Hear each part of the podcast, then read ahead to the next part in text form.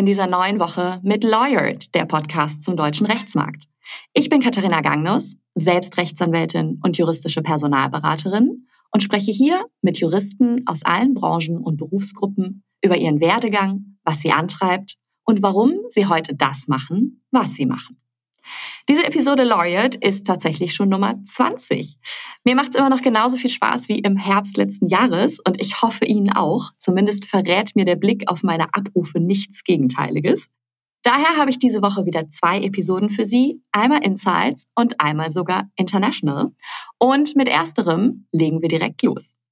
Das Ende des harten Lockdowns ist hoffentlich in Sicht und ein Thema, das uns rund um diesen Lockdown sehr beschäftigt, zumindest geht mir das so, ist unter anderem die Impfstoffbeschaffung.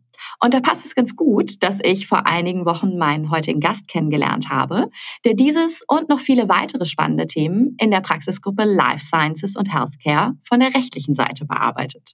Er hat in der schönsten Stadt im Süden Deutschlands seine juristische Ausbildung abgeschlossen und ist nun Partner in der wirklich schönsten Stadt der Welt im Norden Deutschlands bei Hogan Lovells in Hamburg. Eigentlich wollte er immer Journalist werden, was dann an der Henry-Nannen-Schule nicht ganz geklappt hat, schien bei Jura umso besser zu laufen, denn heute nennen ihn seine Mandanten in der Juve flexibel, mandantenorientiert und erstklassig. Dafür behauptet er, seine Praxisgruppe habe die nettesten Mandanten. Warum der Bereich Life Sciences für ihn und grundsätzlich nicht nur dieser Tage sehr spannend ist und warum es seiner Meinung nach nicht den einen Typ Anwalt gibt, das erzählt er mir heute. Herzlich willkommen bei Lawyered, Anne Thiermann. Ja, vielen Dank, Katharina. Und es freut mich natürlich extrem, dass ich hier auch bei so einem runden Geburtstag mit dabei sein darf, der 20. Also äh, ganz herzlichen Dank für die Möglichkeit, dass wir uns hier ein bisschen austauschen können. Ab 21 dürften wir auch offiziell in allen Ländern Alkohol trinken. das stimmt. Ja, wir setzen das bei den deutschen Grenzen an. Ne? Dann ist ja, man mit 16 richtig. schon dabei. Liebe Anne, wir haben auch über diesen Podcast quasi zueinander gefunden und ich habe mich über den Kontakt sehr gefreut, weil ich das, was du inhaltlich tagtäglich machst, persönlich und juristisch sehr spannend finde. Und dazu wirst du ja auch gleich ein bisschen mehr erzählen. Wir fangen aber wie immer ganz vorne an. Warum hast du Jura studiert? Und ich habe es ja schon angeteasert. It wasn't the first choice. Ja, da muss man tatsächlich so ein bisschen äh, in den hinteren Gehirnregionen kramen, äh, um sich daran zu erinnern, wie das damals war. Und äh, es klingt so ein bisschen wie, als würde jemand von vor dem Krieg erzählen. Ich hoffe, dass es ähm, nicht ganz so lange her erscheint. Ähm, also ich wollte eigentlich tatsächlich nie recht Anwalt werden, weil mein Vater Anwalt war. Das war aber eher eine äh, grundlose Teenager-Abwehrhaltung, ohne dass ich damals überhaupt gewusst hätte, was ein Anwalt tut, weil dann jemals irgendwo auch in ein Gesetz geschaut hätte und das so, sogar eigentlich bis zum Beginn des Jurastudiums selbst. Mein Vater sprach da sehr wenig über seinen Beruf und insofern habe ich mich eigentlich auch für andere Dinge interessiert. Während meiner Schulzeit habe ich ein Schulpraktikum bei der Welt Hamburg gemacht und seitdem wollte ich eigentlich unbedingt Journalist werden. Ich habe dann meinen Wehrdienst in der Pressestelle der Bundeswehr gemacht, was äh, auch relativ lustig war. Äh, Praktikum bei der DPA und der Hamburger Morgenpost gemacht. Und naja, ich habe dann Journalisten gefragt, was würdet ihr mir raten, was ich studieren soll, um, um Journalist zu werden. Und die haben eigentlich gesagt, du kannst praktisch alles machen, vielleicht nicht Soziologie, davon gibt schon ein paar mehr, aber eigentlich bist du relativ frei. Und ich habe dann tatsächlich anfangs zwischen Archäologie, Geschichte, Politik und auch Jura geschwankt und mich dann tatsächlich am Ende für Jura entschieden. Und die Überlegung war, die mein Vater aufbrachte, ähm, die ich dann auch nicht ganz abwegig fand, dass man sich zumindest noch eine weitere Option damit schafft, als eben bei ähm, Geschichte oder auch Politik, wo es eigentlich relativ klar ist, dass man in dem Bereich dann wahrscheinlich nicht arbeiten wird, dass man wohl eher nicht als Historiker arbeiten wird, sondern eben ähm, mhm irgendwo in Bereichen, die ja, die, die was, die was ganz anderes äh, dann beinhalten. Und insofern fand ich Jura da ganz spannend. Und auf der anderen Seite, juristisch ist ja irgendwie alles reglementiert und insofern lassen sich eigentlich fast alle Interessen dann irgendwo auch mit Jura verbinden. Und ich habe es dann äh, während des Jurastudiums geschafft, äh, mich etwas um die juristischen Pflichtpraktika ich will nicht sagen herumzumogeln, ähm, aber so ein bisschen die zu sammeln und äh, habe dann ähm, aber stattdessen eigentlich eher Praktika in Redaktionen gemacht, war bei der TV Spielfilm, das fand ich total spannend, Pressestelle des Hamburger Senates und habe als freier Mitarbeiter für die Financial Times Deutschland auch, auch Rechtsthemen bearbeitet.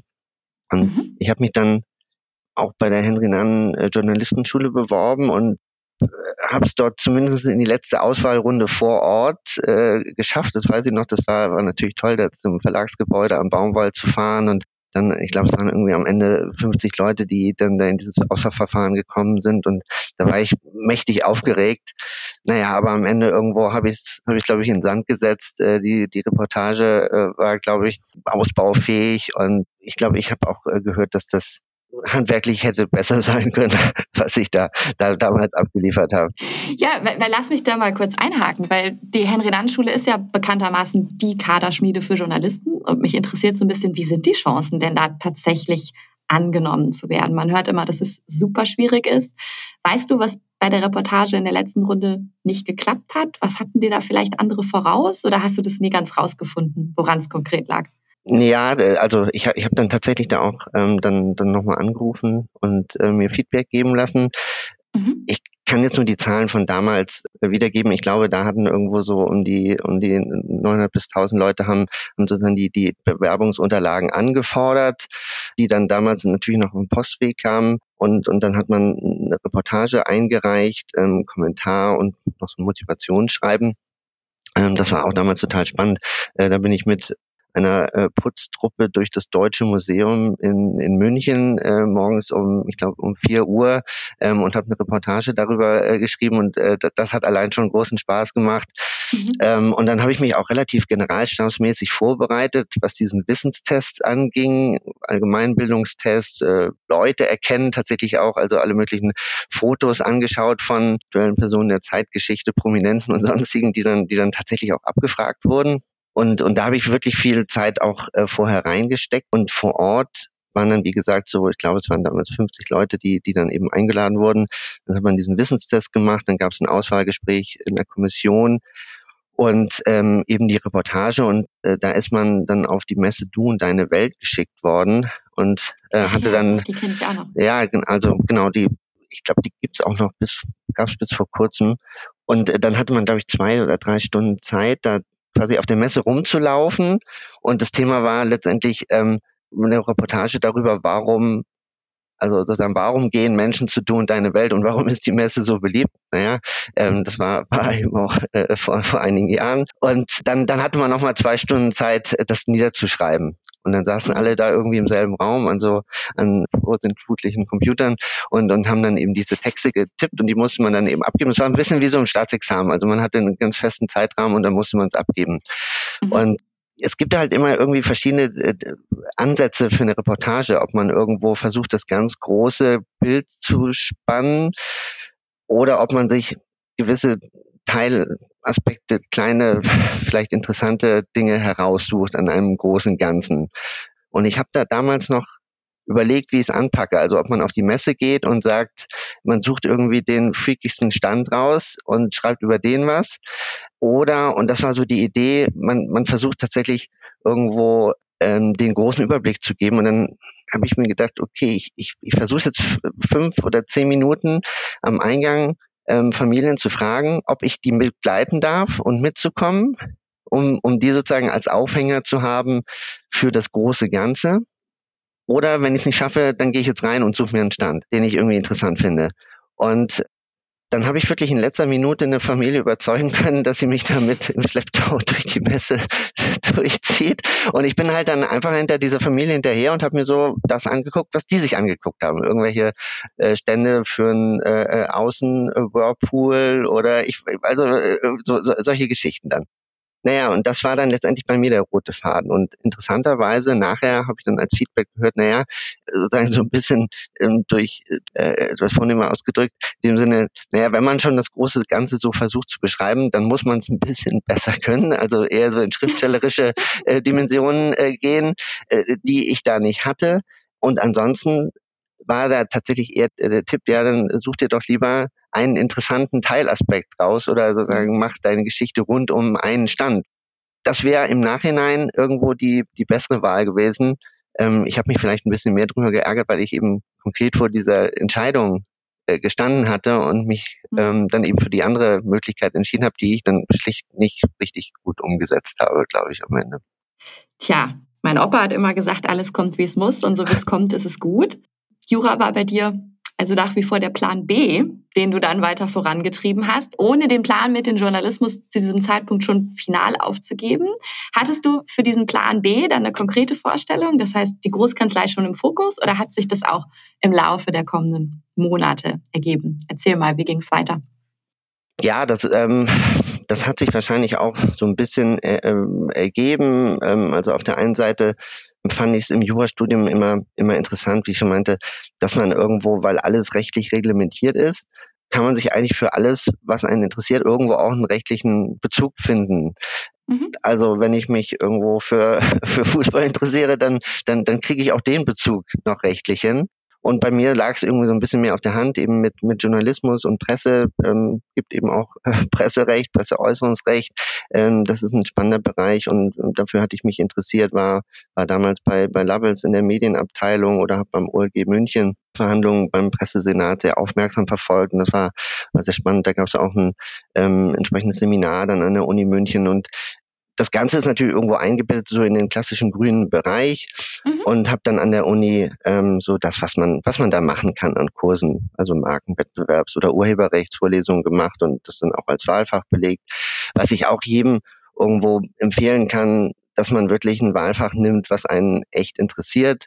Wenn man dann nach äh, einigen Stunden äh, Jura den ganzen Tag irgendwo Themen gerade in der Examensvorbereitung gebüffelt hat, die, die einen vielleicht auch interessieren, aber jetzt nicht man sich schon immer irgendwie rasend für das echte oder unechte Factoring oder ähnliches interessiert haben sollte, dass man dann am Ende des Tages irgendwie nochmal ein Thema rausgreifen kann, was einen wirklich interessiert.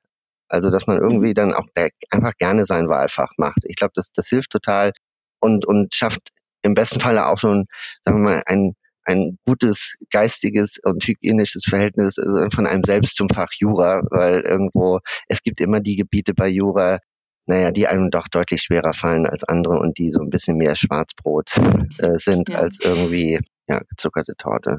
Mhm.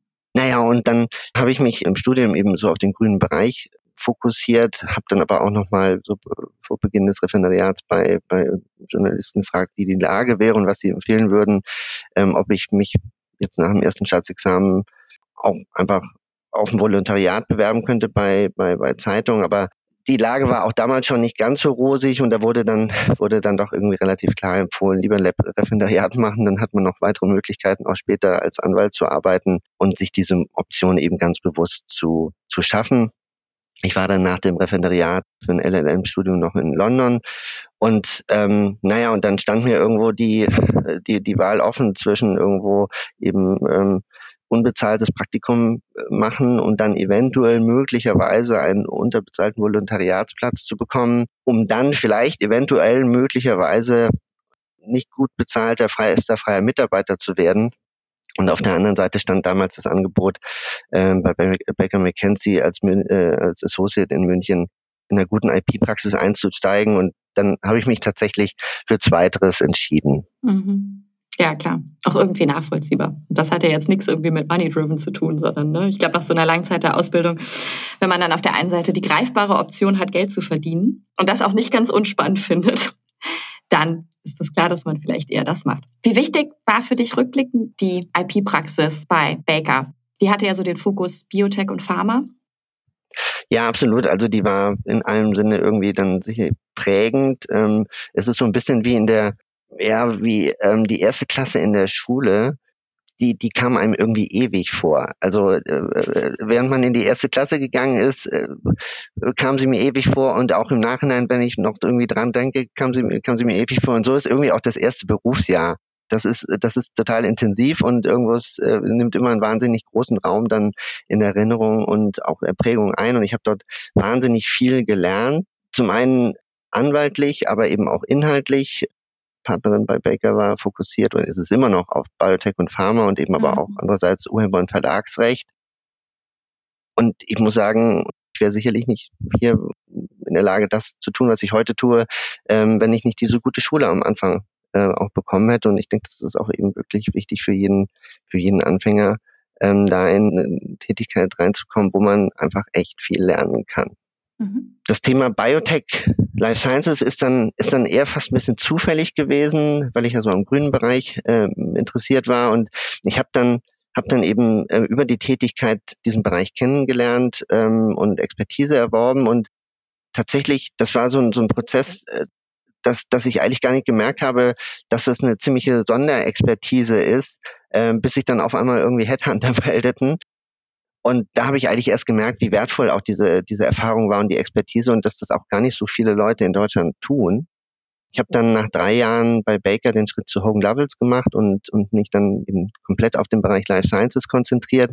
Mhm. Neben den guten Karriereaussichten und der ähm, Zusammenarbeit mit einem echt tollen Partner spielte aber auch für mich die Rolle, sozusagen ein kompletterer Anwalt irgendwo zu werden, bei Baker hatte ich eben vor allen Dingen Vertragsarbeit gemacht, immer mit, mit Schwerpunkt auf IP und ähm, Branche Biotech Pharma. Und bei Hogan Lovells kam dann die ähm, ganze regulatorische Dimension dazu, dass man wirklich sieht, ja, was für, was für Aspekte bei der Entwicklung und Vermarktung von Arzneimitteln von Anfang an irgendwo mit dabei sind und man tatsächlich das gesamte Bild bekommt. Also das war und ist extrem spannend und ich habe auch damals lange überlegt, ob ich sozusagen was verliere, wenn man eben äh, quasi nur noch für eine Branche tätig ist. Und ähm, davor waren es ja sozusagen theoretisch ähm, sehr unendlich viele, wenn man so will, weil klar hat man vielleicht einen Branchenfokus, ähm, aber man ist eben in so einer IP-Praxis auch natürlich offen für, für jeden anderen Mandanten, der durch die Tür kommt ähm, und aus einer ganz anderen Branche kommt. Ähm, ich bin aber im Nachhinein sehr, sehr froh, diesen Schritt gemacht zu haben, mich ähm, auf diese eine Branche konzentriert zu haben. Denn, denn sozusagen das, was an der Branche enger geworden ist, ist von den Rechtsgebieten her sehr viel sagen, weiter geworden. Mhm. Also sozusagen die, die Breite der Rechtsgebiete hat, hat extrem äh, dadurch gewonnen. Das macht das Ganze extrem abwechslungsreich am Ende. Das heißt, um da mal kurz eins zu haken, was umfasst der Life Sciences Bereich bei euch alles? Weil wenn man so die einschlägige Marktmeinung zu eurer Praxisgruppe bei Hogan Lovells recherchiert, dann ist das Ergebnis, dass ihr deshalb zu den Marktführern in diesem Bereich gehört, weil ihr über hoch angesehene Teams in allen für die Gesundheitsbranche relevanten Bereichen und damit über eine breite, aber auch tiefgreifende Kompetenz verfügt das freut uns natürlich, dass, äh, dass das so die, die Marktmeinung ist. Ähm, ähm, ja der Juve danken, nicht mir. ähm, also äh, das, das nehmen wir dankbar äh, an, ähm, dass das Mandanten äh, über uns sagen. Und zu dem Punkt, dass wir, dass wir eine sehr große Breite haben, das stimmt auch. Ich komme gleich dazu, so ein bisschen zu erzählen, was wir genau machen. Ähm, mhm. aber wir sind natürlich da auch in Teams aufgestellt. Also äh, wir haben, haben eine ganze äh, Bandbreite an verschiedensten Kollegen, ähm, die tatsächlich aus Rechtsbereichen auf die Life Sciences Gruppe schauen und sozusagen dann beides sind, also Rechtsbereichsexperte und, und Industrieexperte. Also ich will jetzt mal als Beispiel äh, Patentrecht nehmen. Also wir haben Kollegen in Düsseldorf und den Andreas von Falk und die Miriam Gund und den Stefan Neuhaus, die, die letztendlich eben ähm, nur für Pharmaunternehmen was äh, Patentstreitigkeiten machen und da dann natürlich die absoluten Cracks sind. Mhm. Wir haben ähnliche Kollegen in, in München, die, die die Product Liability machen mit Ina Brock und Matthias Schweiger, die, die auch fast ausschließlich den Life Sciences Bereich aus ihren Rechts Perspektiven ähm, betreuen. Bei uns ist es ein bisschen anders bei unserer Gruppe, die Life Sciences Commercial and Regulatory hieß. Wir heißen jetzt tatsächlich anders. Wir haben uns SAW genannt, äh, also steigen. Ähm, wir wollten so ein bisschen den, den, den Begriff Commercial ähm, anders ausdrücken, äh, weil offenbar in den USA Commercial so etwas mit Commodity-Arbeit verbunden wird. Äh, und jetzt heißen wir eben Strategic Operation Agreements and Regulation, was letztendlich irgendwo auch das Ganze ausdrückt. Und was sind wir ehrlich? Ja, Life Sciences Commercial Regulatory drückt es irgendwie dann immer noch aus. Kommerzielle und regulatorische Fragestellungen für Life Sciences. Und ich denke ganz häufig, dass wir eigentlich irgendwo bisschen, äh, komme ich auf meinen Vater zurück, äh, irgendwo auch Feld-, Wald- und Wiesenanwälte sind, ähm, mhm. aber eben für Life Sciences Unternehmen. Das heißt also, dass wir eine ganze Bandbreite von verschiedensten Rechtsthemen ähm, täglich auf dem Tisch haben, die unsere Mandanten in ihrem operativen Geschäft betreffen. Also wirklich alles, was von der frühen Forschung und Entwicklung, klinischen Prüfungen, Marktzugang, alles, was da die operativen Themen betrifft. Also wir wollen gern einen Forschungsvertrag mit einem anderen Unternehmen machen oder mit einer Universität oder es geht in die klinische Prüfung. Da stellen sich die vertraglichen Fragen für klinische Prüfverträge, aber eben auch regulatorische Fragen im Zusammenhang mit der Genehmigung von klinischen Prüfungen. Was passiert, wenn ein Ethikkommissionsvotum auf einmal zurückgezogen wird? Was sind das für Auswirkungen auf die klinische Studie? Wie geht man damit um? Das heißt, es geht so um den gesamten Lebenszyklus eines genau, Produktes. Genau, es geht also wirklich so von vorne. Im besten Falle begleiten wir unsere Mandanten schon bei der ganz frühen Produktentwicklung und Produktidee. Und das ist dann ein echt langer Weg, wie wir sehen. Ja, also so eine Arzneimittelentwicklung dauert so um die zehn Jahre. Und ähm, wir sehen eben auch wahnsinnig viel Scheitern. Also wir, wir sehen das, wir sehen das jeden Tag und am Ende vielleicht von einem oder eins von zehn Projekten, das wir irgendwo am Anfang mit betreuen, ähm, kommt am Ende vielleicht auch eine, eine, Zulassung dann tatsächlich bei raus. Und ob das Produkt mhm. dann ein Erfolg wird, ist auch nochmal wieder eine ganz andere Frage. Also wir sehen es schon jeden Tag live, dass äh, wahnsinnig viel in Forschung investiert wird und eben auch viel dann irgendwo an einem Punkt scheitert, nicht weiterentwickelt wird und ähm, es eben auch wirklich nur, nur wenige Produkte dann tatsächlich auch einen Markt schaffen. Mhm. Es klingt von der Arbeit her, finde ich, so ein bisschen, oder anders gesagt, wenn ich mit Kandidaten spreche, die von der Kanzleiseite auf die Unternehmensseite wechseln wollen, dann sagen die mir oft, ich möchte gerne mal den Prozess von Anfang bis Ende begleiten. Ich möchte es gerne nicht nur so punktuell machen. Und das erwarte ich mir von der Arbeit in einem Unternehmen. Was du jetzt sagst, klingt aber sehr danach. Ne? Also gerade wenn man so diesen gesamten Lebenszyklus eines Produkts berät, den Mandanten von Anfang bis Ende begleitet, wann auch immer das Ende ist, ob es dann mhm. tatsächlich die Zulassung ist.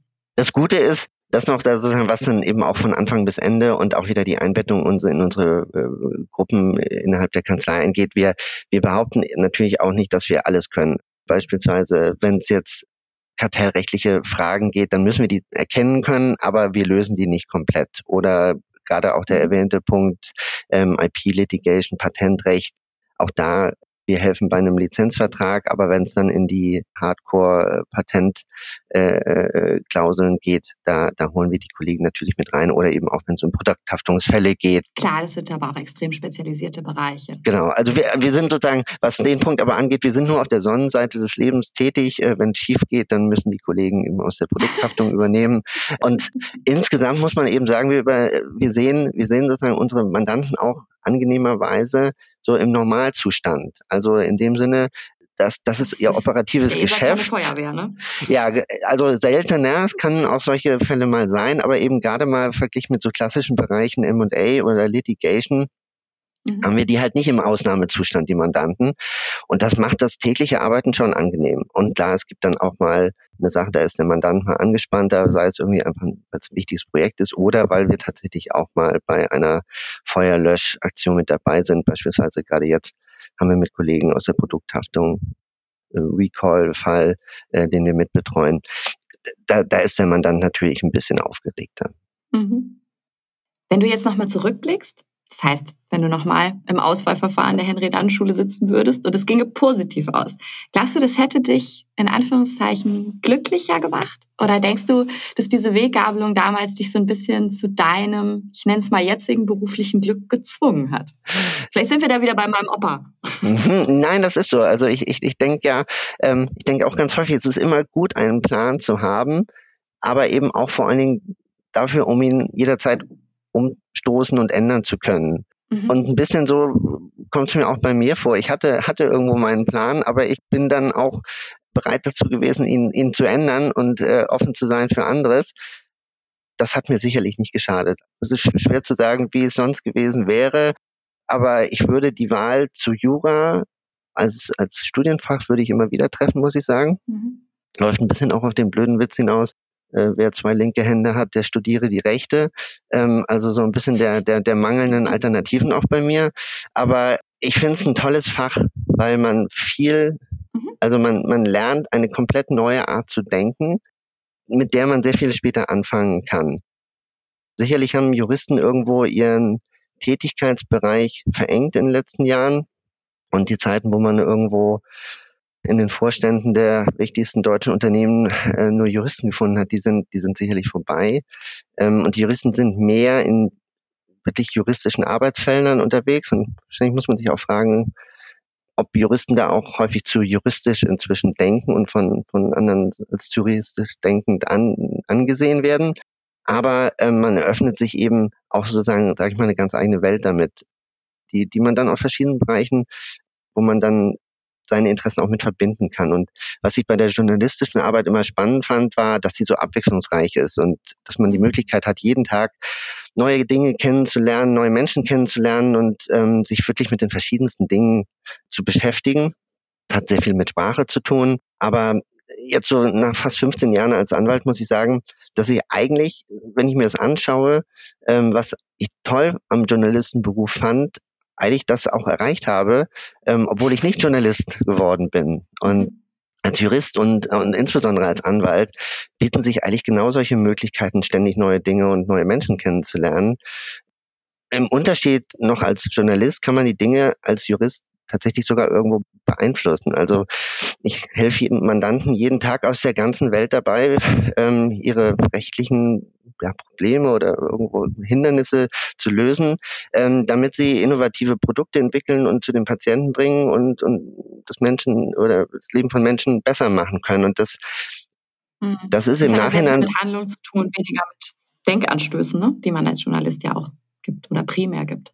Klar, natürlich, man hat da irgendwo, genau, sozusagen, ähm, auch, auch da äh, gibt es, gibt es natürlich äh, die Möglichkeit zu beeinflussen. Äh, das ist sicherlich so, Wobei auch man da eine Diskussion darüber führen kann, ob das sozusagen die, die, die primäre Aufgabe eines Journalisten äh, sozusagen sein äh, sollte. Die Diskussion vertagen wir. Genau, die vertagen wir.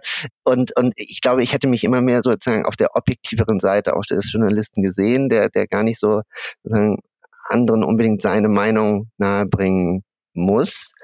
Mhm. Und, und insofern ähm, ist es sozusagen bei, bei Jura dann auch offener in dem Sinne, es ist, es ist klar, es, es, man wird nach seiner Meinung gefragt. Das ist der Grund, warum Mandanten zu, zu Anwälten kommen und die kann dann tatsächlich auch einen Ausschlag geben und im besten Fall hilft man dem Mandanten damit, das zu tun, was er, was er sich vorgenommen hat. Und ähm, das ist am Ende irgendwo auch äh, wirklich erfüllend, und vielleicht sogar erfüllender, als ähm, wenn man sich eben nur freut, dass der eigene Name mal in der Zeitung unter einem Artikel erscheint. Du siehst auch sehr zufrieden aus. Also meine Zuhörer können es jetzt nicht sehen, aber mein Aufnahmeprogramm nimmt seit heute auch ein Kamerabild mit auf. Von daher da sitzt ein sehr ausgeschlafener und fröhlicher Partner in Hamburg. ist das Bild, das du damals von der Großkanzlei hattest, auch deine heutige Alltagsrealität oder hat sich das in den letzten zehn Jahren vielleicht auch gewandelt? Weil wir haben ja hier auch schon öfters im Podcast auch den War for Talents angesprochen, der schon an den Universitäten beginnt. Und ich finde, dabei verändert sich aber auch die Kanzleiwelt, weil man versucht, den Anforderungen der Generation Y, der man ja in manchen Punkten eine Untauglichkeit für die Großkanzlei attestiert, gerecht zu werden. Wie mhm. empfindest du das?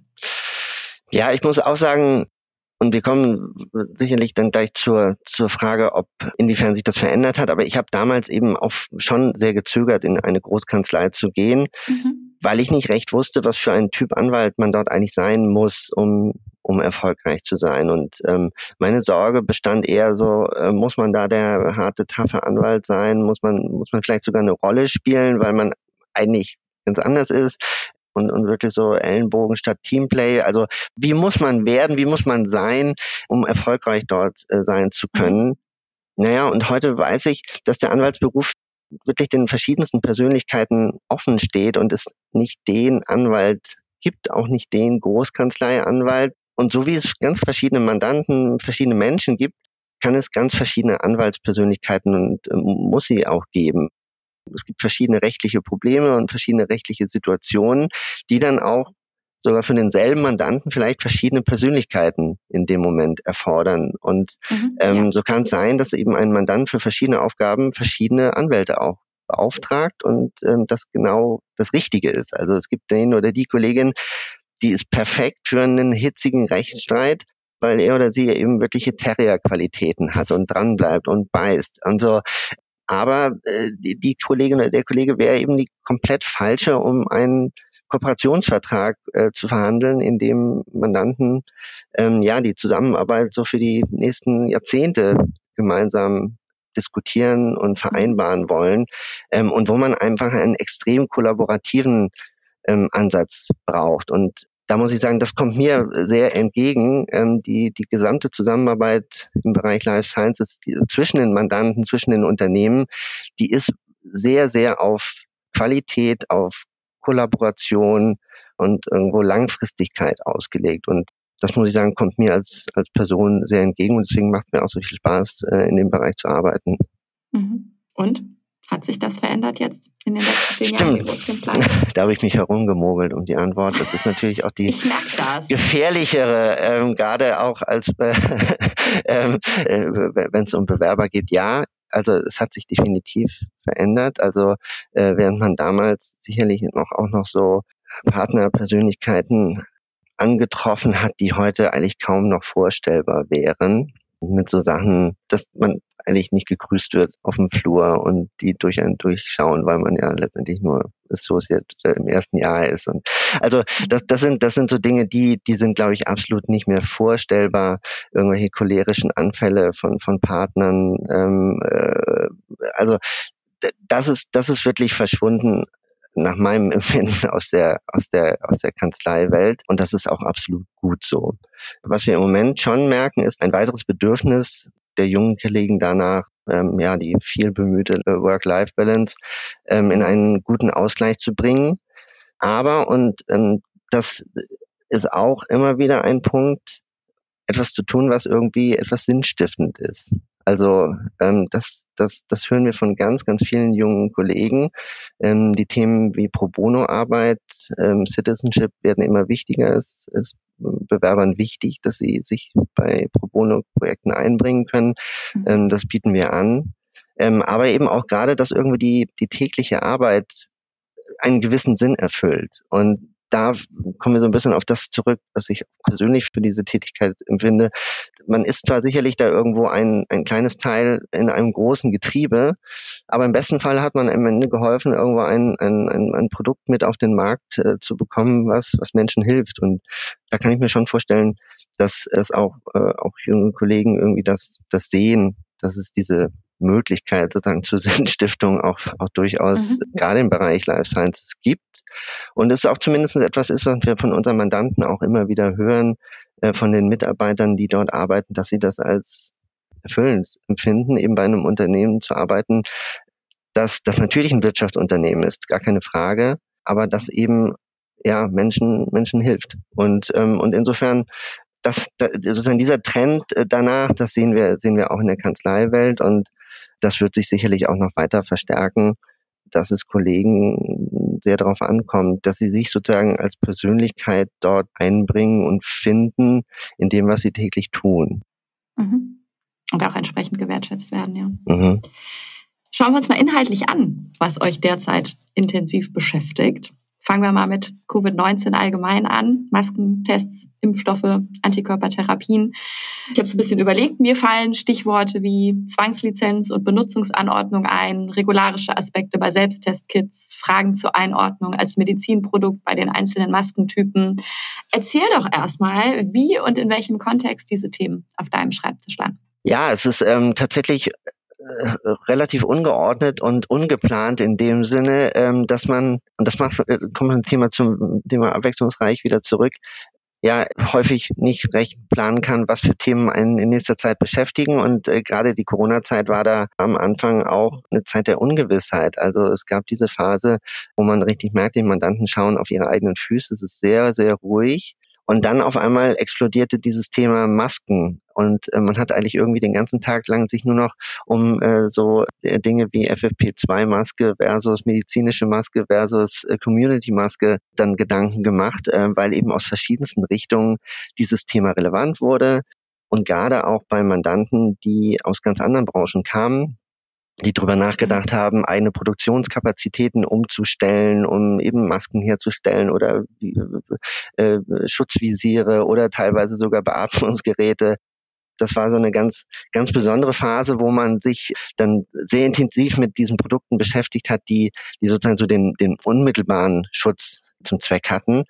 Und zum Jahresende hin, da kamen dann auch langsam tatsächlich äh, die, die, die Themen so auf der Arzneimittelseite an, dass eben Mandanten Kooperationen äh, geschlossen haben äh, mit, mit, mit Staaten, mit Ländern ähm, in Bezug auf die Belieferung von bestimmten Antikörpertherapien, die auch bei Covid unterstützen ähm, oder jetzt eben auch das, das Thema Impfstoffherstellung, Impfstoffbeschaffung ist natürlich jetzt mhm. auch ein, ein sehr aktuelles Thema, ähm, was, was wir auch mit begleiten für, für, für bestimmte Mandanten. Okay. Kommen wir zuletzt noch zum Trendthema Digital Health und den damit verbundenen Trends. Das sind natürlich auch Bereiche, die durch Covid-19 einen starken Schub erlangen. Von daher stehen die letzte Frage und diese Frage so ein bisschen im Zusammenhang. Das Jahr 2020 war mit Blick auf die Digitalisierung des Gesundheitswesens damit wohl so etwas wie ein Wendepunkt, weil größtenteils Entwicklungen, die es schon vorher gab, beschleunigt wurden. Und die Krise machte den Einsatz von Health Tech schlicht notwendig. Ich habe mir mal so die Digital Health Trends 2020 2021 angeschaut. Wir können hier mal miteinander durchgehen. Mhm. Das erhebt keinen Anspruch auf Vollständigkeit. Und du erzählst mir mal, ob und inwiefern ihr damit befasst seid und ob ich gegebenenfalls was vergessen habe. Fangen wir an. App auf Rezept. Das heißt, bestimmte Apps fürs Handy sollen Patienten von ihrer Krankenkasse bezahlt bekommen, wenn ihr Arzt sie verschreibt. Dabei geht es um Anwendungen, die beim regelmäßigen Einnehmen von Medikamenten helfen, digitale Tagebücher für Diabetiker oder unterstützende Apps bei Migräne oder Schwangerschaften. Patienten sollen auch leichter Praxen mit Videosprechstunden ausfindig machen können. Inwiefern habt ihr damit zu tun? Ja, das ist natürlich ein sehr spannender Bereich und wie du sagst, äh, das ist, das ist auch irgendwo explodiert sozusagen. Mhm. Klar, auch beschleunigt eben durch Covid und, und auch die, die Beschränkungen, ähm, äh, die Kontaktbeschränkungen, aber auch, äh, weil, weil eine gewisse ich will nicht sagen Goldgräberstimmung ähm, da in dem Bereich herrscht, ähm, aber ähm, auch einfach gute Stimmung bei Investoren für diesen für diesen Bereich mhm. herrscht. Ähm, das ist extrem spannend, ähm, dieses App auf Rezept. Da gibt's ein eigenes sogenanntes Fast-Track-Verfahren ähm, beim, beim Bundesamt für Arzneimittel und Medizinprodukte, äh, wo es dann um die Erstattung ähm, solcher Apps auf Rezept geht. Und da ist das ganze Verfahren letztes Jahr losgegangen.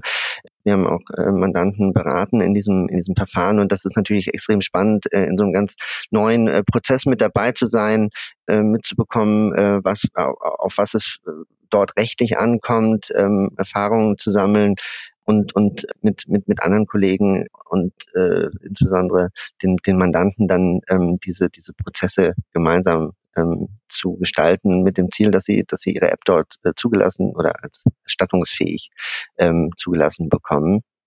Äh, interessanterweise ähm, ist diese die Bandbreite der der Indikationen und Krankheiten ist ist, ist sozusagen sehr sehr breit. Also letztens mal eine Ausstellung gesehen, also rund ein Viertel befasst sich mit psychischen Erkrankungen, also sind, ein großer Teil sind Stoffwechselerkrankungen, ähm, aber auch zum Beispiel Apps im Bereich Orthopädie oder Neurologie, selbst mhm. im Bereich Urologie sind irgendwie fast neun Prozent. Also das ist extrem breit, Dermatologie, also es ist praktisch äh, alles mit dabei und das sind dann eben sowohl Apps, die die sozusagen standalone sind, in dem Sinne, dass sie, dass sie zum Beispiel irgendwo im Bereich Kardiologie, ähm, also Rehabilitationsmaßnahmen helfen nach, nach Herzanfällen ähm, und ähnlichem. Mhm. gibt noch eine ganze Reihe von Apps, die, die auch unterstützenden Charakter für, für Arzneimittel haben. Und das wird auch immer interessanter für, für Mandanten, die Arzneimittel herstellen, ähm, sozusagen komplementäre Medical Apps zu finden ähm, und zu unterstützen, die ja, komplementär zur, zu dem Arzneimittel wirken und mhm. dort und dort sozusagen unterstützend. Das heißt, Mandanten sind. sind aber die kleinen Startups, die sowas entwickeln, bis hin zu großen Pharmaunternehmen. Mhm. Das ist total gemischt und das Schöne auch bei uns in dem Bereich, dass die Bandbreite so groß ist. Also äh, wir sind wirklich sowohl aus Seiten der, der großen Top 10 Big Pharma äh, Medizinproduktunternehmen tätig, aber äh, auch bei den Startups ähm, und da auf verschiedensten Seiten ähm, dann auch tätig, sei es irgendwo, dass, ähm, dass, dass wir ähm, das Pharmaunternehmen unterstützen bei einer Kooperation mit einem Startup aus dem Bereich Digital Health oder mhm. eben auch umgekehrt. Gerade haben wir für ein Startup eine sehr interessante Kooperation mit einem etablierten Medizinproduktehersteller. Also äh, das, das macht es auch eben wieder so unterschiedlich von den Ansprechpartnern und den Menschen, die man dabei als Mandanten trifft. Okay, Trend 2. Telemedizin. Das heißt, Unternehmen wie zum Beispiel Krü, spricht man es Krü aus, KRY, Teleklinik oder Medgate Deutschland bieten eine Plattform für Ärzte an, um im jeweiligen Gesundheitssystem Videosprechstunden durchzuführen und abzurechnen.